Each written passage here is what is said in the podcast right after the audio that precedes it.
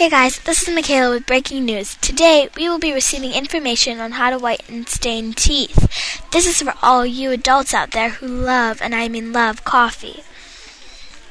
There's three homemade methods that we have used. Method 1 consists of baking soda and fresh squeezed lemon juice. Then we have method 2 that consists of not one but two mouthwashes, vinegar, and lime. I know, I know.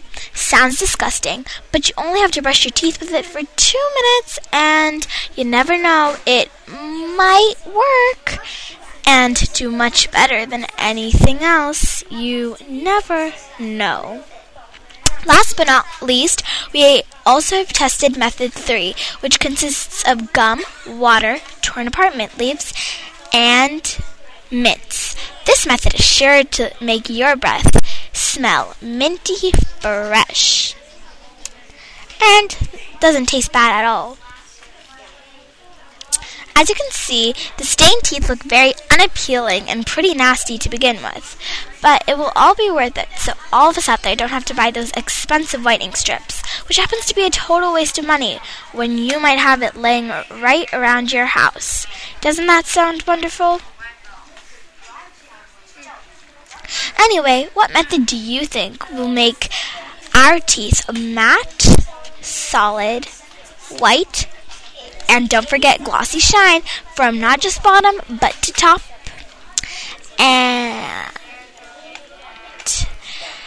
I know it's tough, but in order to continue any project, you need a hypothesis.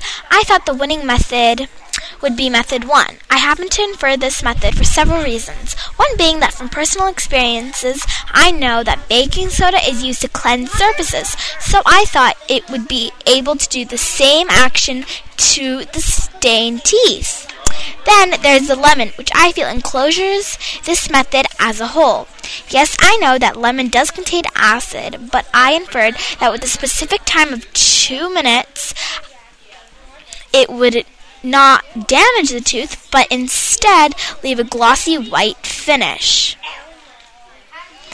As I concluded the project, my hypothesis was definitely relatable and reasonable to the final results. I enjoy your enthusiasm, but continuing on with what I was saying, method one indeed was the glossy white tooth. Oh, yeah comparing to all different methods.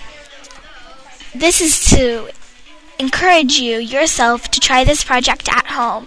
And don't forget, when in doubt, check it out.